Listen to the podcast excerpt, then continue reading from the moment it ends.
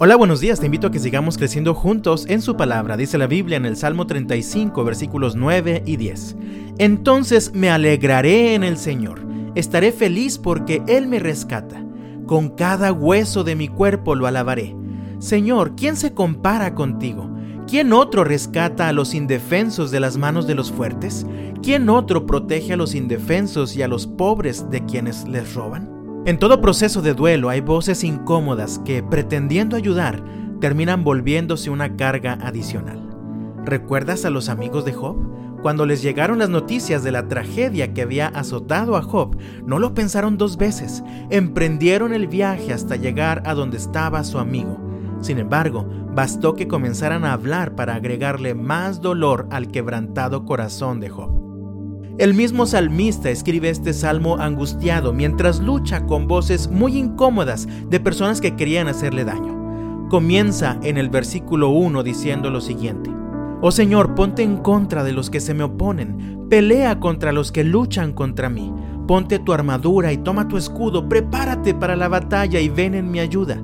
Levanta tu lanza y tu jabalina contra los que me persiguen. Quiero oírte decir, yo te daré la victoria.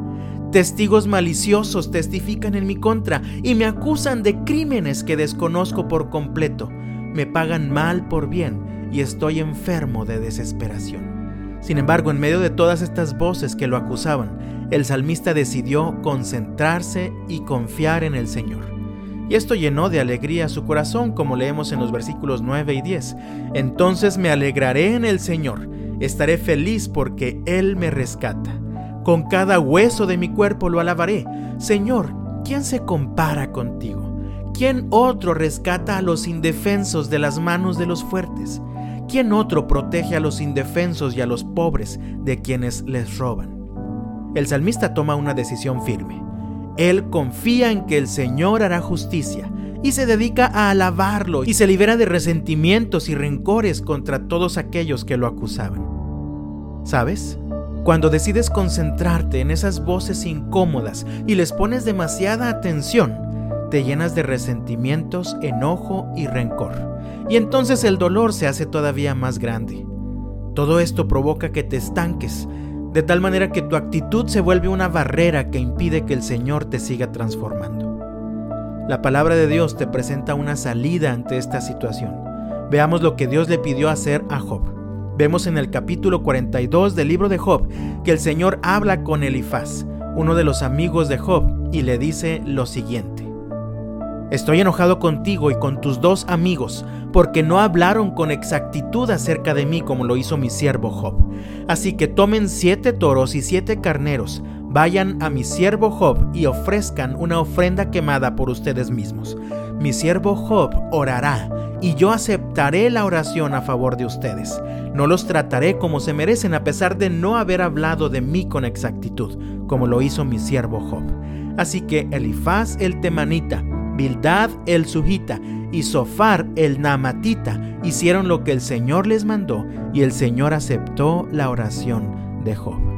En otras palabras, el Señor le pide a Job que los perdone, incluso que interceda a favor de ellos. Así el Señor sería misericordioso con ellos y no les trataría con la severidad que merecían. Esto fue benéfico para ellos, sin embargo, el principal beneficiado en todo esto fue Job.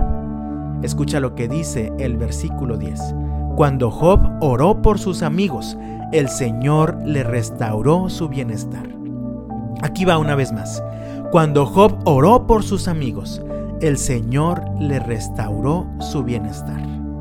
Mi amado, cuando perdonas, cuando te liberas de rencores y resentimientos, cuando ya no permites que esas voces incómodas que te lastimaron sigan hiriéndote cada vez que las recuerdas, dejas el camino libre para que el Señor te restaure, te consuele, te sane y te fortalezca. ¿Has permitido que voces extrañas te enfermen en medio del quebranto? ¿Sigues sufriendo cuando recuerdas aquellas palabras que buscando ayudarte te dejaron estancado en tu dolor? El desafío para ti hoy es el siguiente. Sigue el ejemplo de Job. Ora, perdona y deja que el Señor siga restaurando tu bienestar. Y que Dios te bendiga este jueves y hasta mañana.